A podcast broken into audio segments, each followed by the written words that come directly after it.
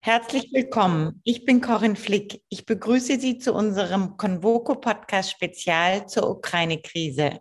Heute mit Frau Professor Monika Schnitzer, Mitglied im Rat der Wirtschaftsweisen.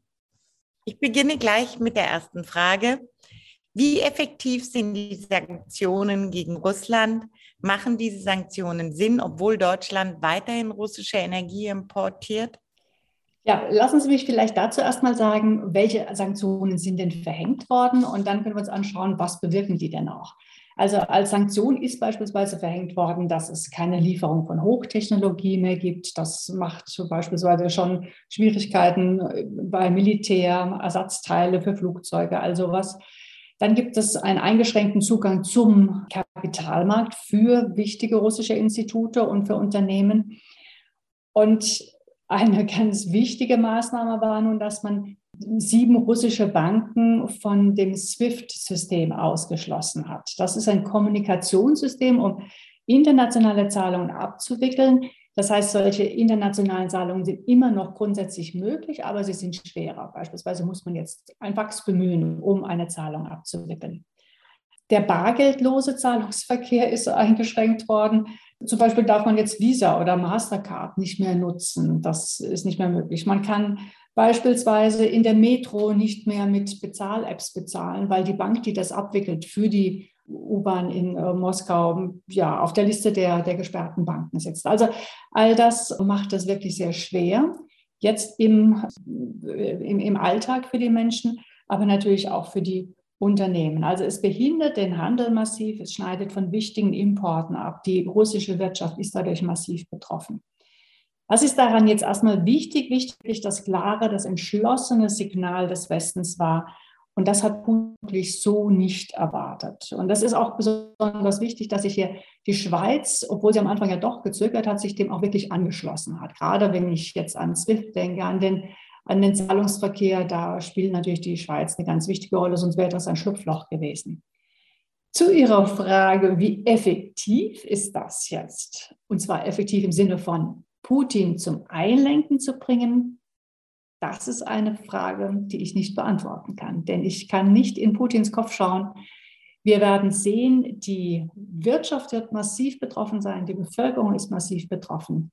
Aber ob ihn das zum Einlenken bringt, die Antwort traue ich mir nicht zu.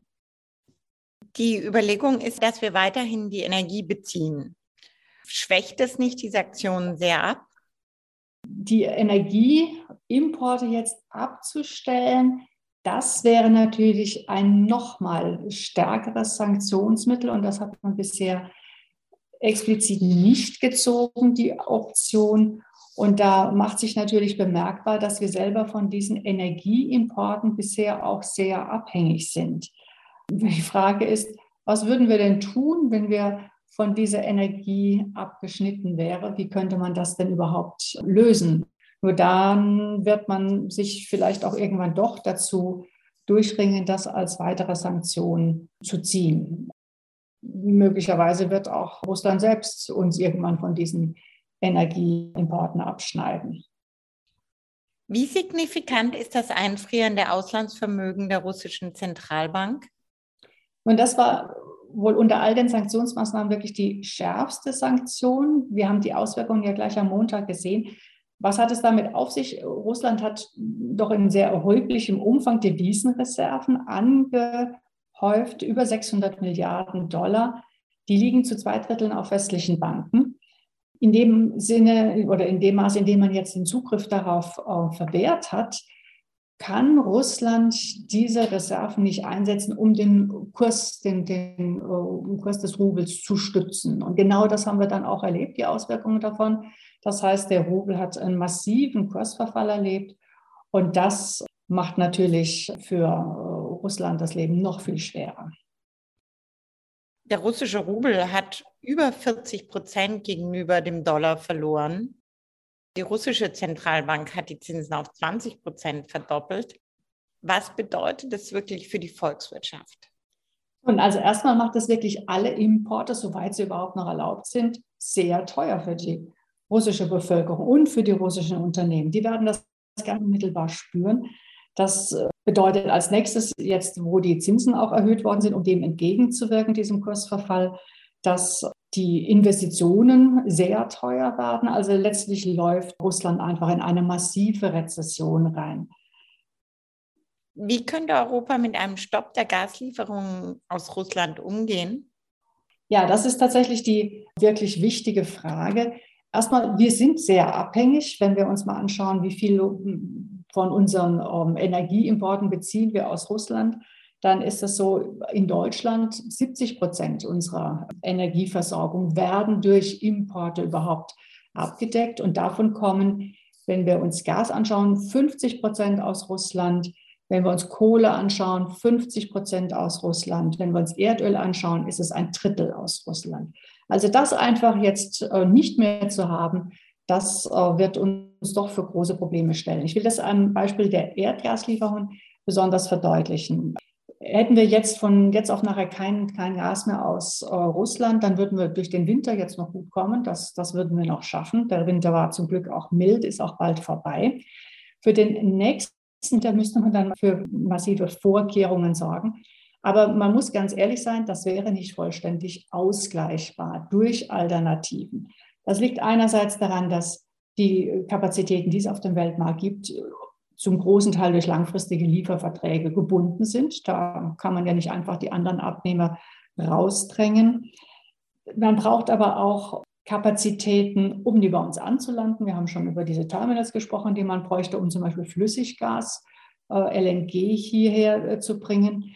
Ähm, und dann braucht es aber auch die weitere Infrastruktur. Wenn man zum Beispiel Flüssiggas importiert, dann muss man das ja wieder in Gasform bringen. Die Kapazität ist begrenzt. Und dann muss man das innerhalb von Europa auch wieder verteilen. Und bisher sind die Gasleitungen so ausgelegt, wir holen das Gas aus dem Osten und bringen es in den Westen. Jetzt müsste man das im Grunde umgekehrt machen, weil im Westen das angelandet wird und dann in den Osten verteilt wird, bis hin zur Ukraine, die man ja auch berücksichtigen müsste. Das wird auch an den Kapazitäten scheitern. Am Ende wird es darauf rauslaufen, werden wir jetzt gar kein Gas mehr beziehen können, dass wir ja für die Haushalte noch für die Wärme sorgen. Klar, dann wird man vielleicht Energiesparmaßnahmen machen, dreht die Heizung ein bisschen runter. Spätestens bei der Industrie wird man in manchen Bereichen dann auch äh, sagen müssen, hier gibt es vorübergehend äh, nur eine eingeschränkte Versorgung. Und das wird einige Branchen doch auch wirklich treffen. Ich habe gelesen, dass unsere Gasspeicher in Deutschland nur zu 30 Prozent gefüllt sind. Mhm. Wie kann das sein? Frage ganz naiv, warum sind Gasspeicher nicht immer ganz gefüllt und man lässt immer durchlaufen? Ja, das ist tatsächlich eine Frage, die uns alle umtreibt. Man muss an der Stelle sagen, dass das bei Gas eben anders geregelt ist als bei Erdöl. Bei Erdöl gibt es eine nationale Reserve, das ist geregelt, wie viel muss man vorhalten. Bei Erdgas ist das bisher nicht der Fall. Soll in Zukunft anders werden, aber man lernt eben aus der Situation. Warum ist es aber dann aktuell so wenig gefüllt? Nun, dafür sind eben marktwirtschaftliche Verfahren äh, zuständig. Das heißt, die Unternehmen überlegen sich selbst, wie viel kaufen sie am Markt, um es dann einzulagern. Und die haben im letzten Jahr wenig gekauft, weil der Preis zu hoch war. Warum war der Preis so hoch? Am Spotmarkt ist sehr wenig Erdgas angeboten worden. Und am Ende kann man an der Stelle schon sehen, wie Russland sich auf diesen Konflikt vorbereitet hat. Die haben wenig Gas am Spotmarkt angeboten. Dadurch sind die Preise sehr hoch gegangen. Deswegen hat man wenig Gas eingelagert, weil man dachte, hm, vielleicht geht im nächsten Jahr der Preis wieder runter. Dann sitzen wir hier auf unserem teuren Gas. Das also ist letztlich politisch bedingt dadurch, dass die Preise wegen Russland so stark in die Höhe gegangen sind. Wie gesagt, in Zukunft soll das anders werden, aber aktuell müssen wir mit der Situation leben, wie sie ist. Die Kriegsgefahr war seit Dezember im Grunde aktiv im Raum gestanden. Ja, ja. Man hätte vielleicht dazu eine Krisensitzung machen müssen.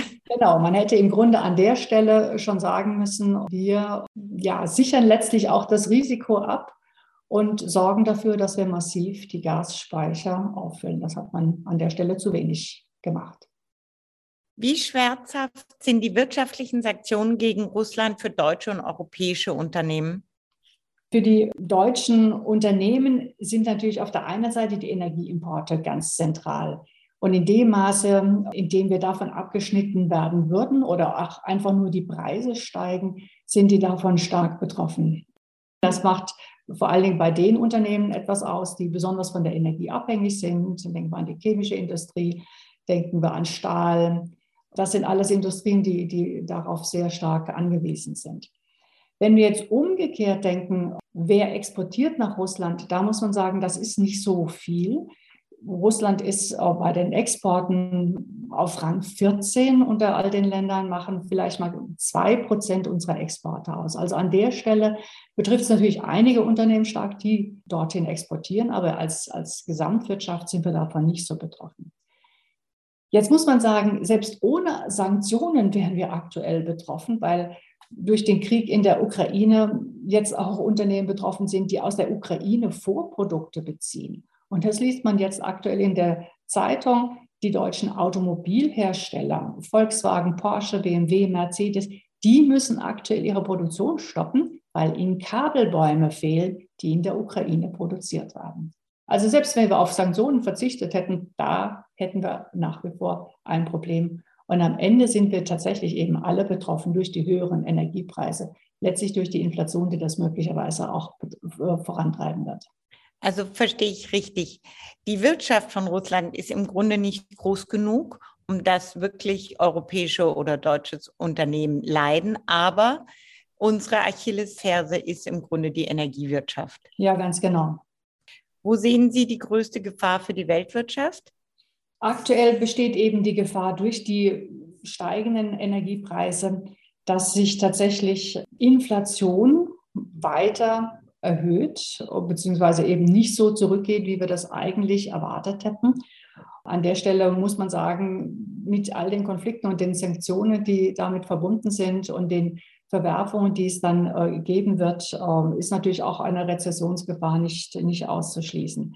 Also an der Stelle muss man einfach sich fragen, wie können wir gut damit umgehen? Insbesondere auch die EZB wird hier stark gefragt sein. Wie wird sie mit der Inflation umgehen? Wird sie jetzt die Zinsen erhöhen, die Anleihekäufe zurückfahren oder wird sie vor der äh, möglichen Gefahr einer Rezession das möglicherweise doch noch etwas äh, zurückhalten? Also an der Stelle ist einfach das Problem. Einerseits will man die Inflation eingrenzen, andererseits will man den Aufschwung nicht dämpfen oder gar in eine Rezession geraten. Da wird ein ganz, ganz sorgfältiges Austarieren notwendig sein, eine ganz transparente Kommunikation. Das ist eine Herkulesaufgabe, vor der die EZB an der Stelle steht.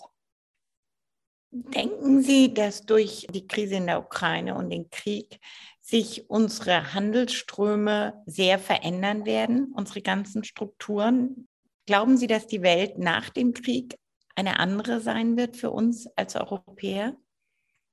Was bestimmte Regionen angeht, glaube ich das schon. Ich denke, man wird wegkommen von der Vorstellung, dass man durch eine stärkere Integration mit bestimmten Ländern auch wirklich eine politische Annäherung ermöglichen kann. Man hatte ja diese Vorstellung Wandel durch Handel, das heißt in dem Maße, in dem man jetzt stärker mit Russland eben im Handel, im Handelsaustausch steht, wird man sich gegenseitig abhängig machen und diese gegenseitige Abhängigkeit wird dann auch verhindern, dass es zu einem militärischen Konflikt kommt. Und diese Illusion wird man jetzt erstmal nicht mehr haben, solange zumindest das aktuelle Regime weiter an der Macht ist und man an der Stelle auch keine Glaubwürdigkeit mehr sieht.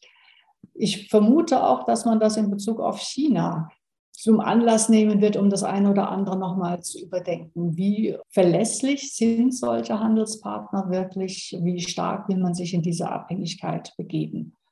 Und äh, in dem Sinne wird es tatsächlich auch längere Auswirkungen haben und uns ganz grundsätzlich darüber nachdenken lassen, wer sind aus unserer Sicht wirklich verlässliche Handelspartner? In welche Abhängigkeiten will man sich begeben? Diese 100 Milliarden für die Bundeswehr und die Sicherheit, die jetzt ausgegeben werden, stellt es den Haushalt auf den Kopf. Ja, das ist es ganz sicher. Da gibt es verschiedene Sachen zu sagen. Zunächst einmal, ja, es stellt den Haushalt erstmal insofern auf den Kopf, das kann man aus dem Haushalt nicht finanzieren. Das wird ein Sondervermögen sein, das durch Schulden finanziert werden muss. Und äh, deswegen auch die Idee, dass im Grundgesetz zu verankern. Einerseits, weil man auf die Weise die Schuldenbremse nicht einhalten muss, wenn man das so äh, verankert mit entsprechender Mehrheit. Und weil man auf die Weise auch wirklich sicherstellen kann, dass das Geld dafür ausgegeben wird, wofür es jetzt bereitgestellt werden soll, sodass nicht eine nächste Regierung einfach sagt, jetzt fällt uns was anderes ein und wir wollen das Geld dafür ausgeben. Inwiefern äh, ist das jetzt eine neue Priorisierung? Nun, es ist eine Priorisierung, die uns an der Stelle aufgezwungen worden ist. So kann man das, glaube ich, schon sehen. Denn die Zeiten haben sich geändert. Wir sehen, dass wir jetzt doch Vorsorge treffen müssen für äh, Eventualitäten, die wir bisher eigentlich äh, ja, als eine Eventualität des letzten Jahrhunderts angesehen haben, nämlich dass es auch für uns zu einem militärischen Konflikt kommt, auf den wir vorbereitet sein müssen. Ich denke, man muss es letztlich aber auch als Chance begreifen, Dinge neu zu strukturieren, die wir viel zu lange nicht reorganisiert haben. Denken wir an das Beschaffungswesen. Da hat es ja vieles gekrankt, gerade bei der Bundeswehr. Das jetzt zum Anlass zu nehmen, das wirklich neu aufzusetzen, wäre eine gute Idee. Und gleichzeitig muss man die aktuelle Krise auch sehen als Chance, um beispielsweise bei den erneuerbaren Energien voranzukommen. Denn auch das ist ja die wirklich allerbeste Möglichkeit, um uns von diesen Abhängigkeiten zu äh, lösen. Und nochmal Thema Bundeswehr. Wir äh, sollten das auch unbedingt nutzen als eine äh, Gelegenheit, um jetzt uns auch massiv, um massiv auch unsere IT-Ausstattung zu verbessern, uns äh, gegen Cyberangriffe zu schützen. Das sind Dinge, die ohnehin auf dem Plan stehen. Und das wäre für mich auch ein Teil dieser 100 Milliarden, für die man das Geld dann also ausgeben sollte. Also am Ende, um sozusagen on a positive note zu enden, würde ich sagen, man muss diese Krise auch immer als Chance nutzen, umzudenken, Dinge neu anzugehen, wirklich Dinge zu ändern, die man vorher zu lange so gelassen hat, wie sie waren, und jetzt neue Dinge auch anzugehen, die eigentlich in vielen Bereichen schon lange hätten dringend gemacht werden müssen. Ich sehe eigentlich eine große Chance darin, dass wir uns jetzt als Land in Europa, in der westlichen Welt zusammenreißen und sagen, wir müssen uns neu orientieren. Das ist gut, ein positiver Ausblick. Ich danke Ihnen fürs Zuhören und grüße Sie herzlich. Ihre Corinne Flick.